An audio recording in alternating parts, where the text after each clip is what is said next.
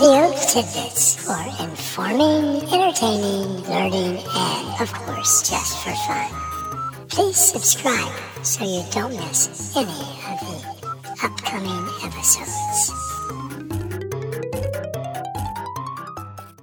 What comes to mind for you when I mention cooperative? Now consider what comes to mind when I mention not cooperative. For me, the only notion that comes to mind is uncooperative.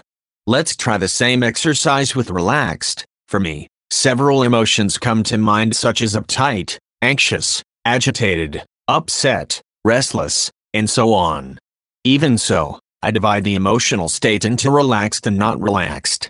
The point is that I divide emotional states into two states that I can characterize as X and not X. Try it for yourself.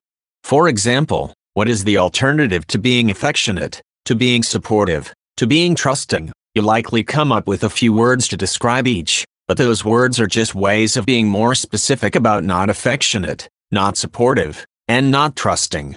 If we were to stop here, the conclusion would be pretty simple. The target emotion is either present or not present. What's more, we also divide emotions into two more groups, good and not good.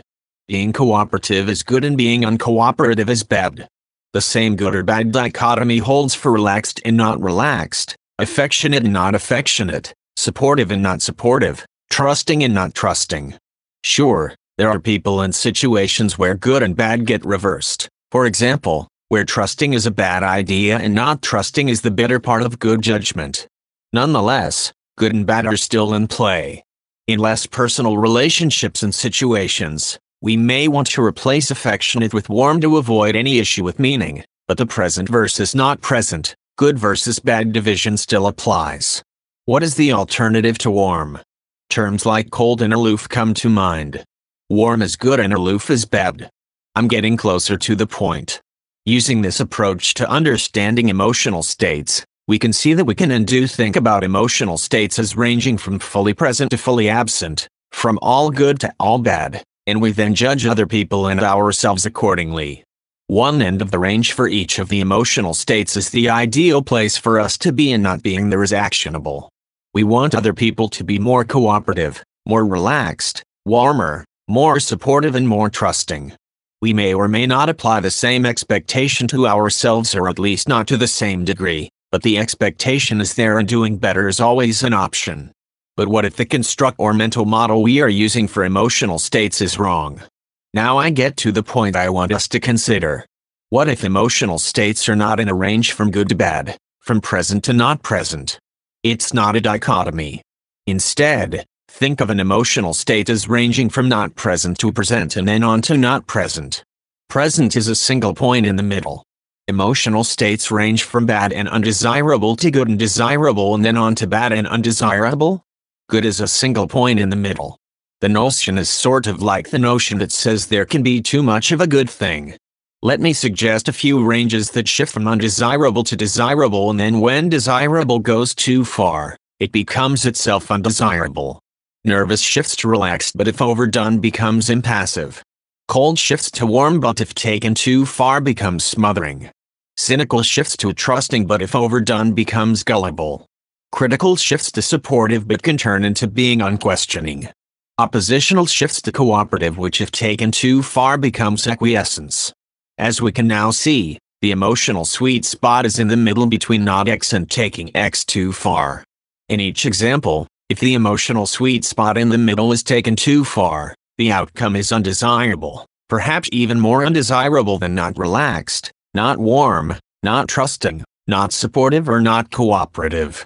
What happens as we go past the sweet spot, as we shift toward too much of a good thing?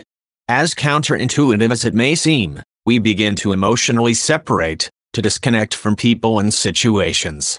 We begin to abandon our individual agency and succumb to the manipulation of people and circumstances.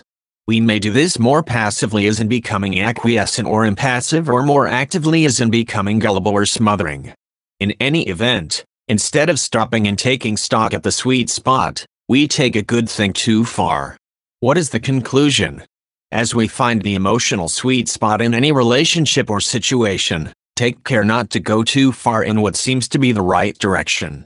Since we can likely never exactly hit the emotional sweet spot and stay there, let's call it finding X. We are usually better off leaning a little toward not X than running the risk of too much X where we begin to lose our individual agency and our ability to judge.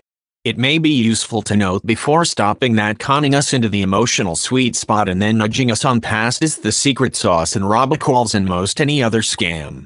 Just know that it can and does happen, often when we are least expecting it. Along with keeping our emotional radar up for external signs, we also need to keep our internal emotional radar active for signs that we may be shifting on past the emotional sweet spot, those times when it's telling us to pull back a little, to take care not to lose our emotional edge. Now you know, so there you go. Audio tidbits for informing, entertaining, learning, and of course, just for fun.